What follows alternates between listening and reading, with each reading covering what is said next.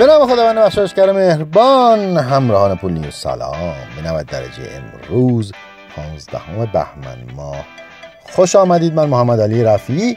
به اتفاق تمامی همکارانم از تحریریه پول نیوز با شما خواهم بود. در چند دقیقه پیش روی با ما همراه باشید.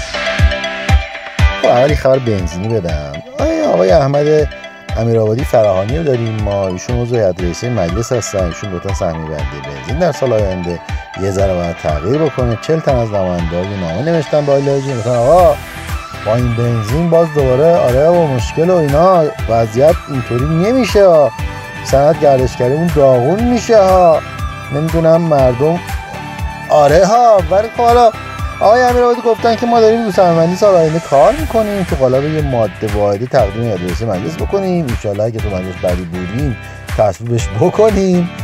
و ببینیم که چی میشه. ما هم امیدواریم که اگر قرار سهمیه رو افزایش بدید تو مجلس آینده باشه. یه خبرم بدیم برای زوجهای جوان. آقا این سکه داره بازی در میاره. یه روز گرون میشه یه روز ارزون میشه.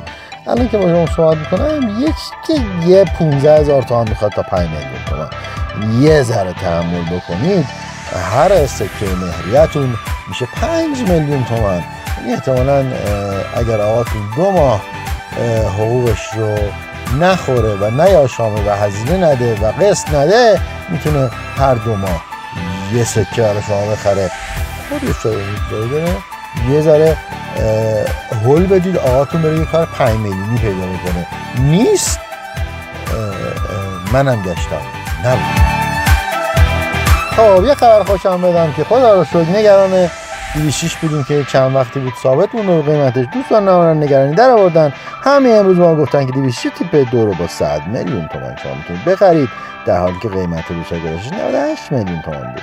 پژو 26 تیپ 5 رو هم شما با 123 میلیون می‌تونید بخرید. که البته تو روز گذشته همون قیمت بود.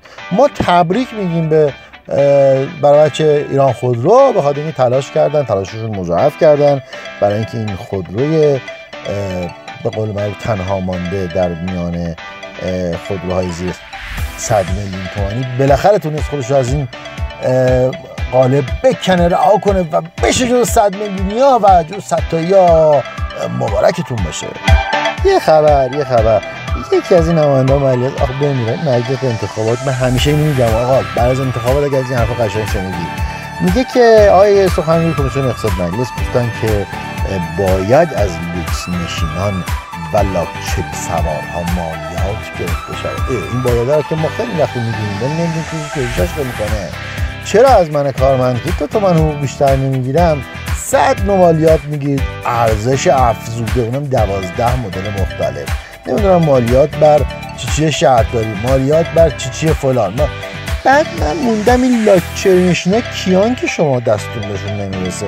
اینا تو مجلس دوری بزنین. یه صدا بکنین بگین لاکچری نشین. ببینید چند نفر برمیگردن نگاه می‌کنن.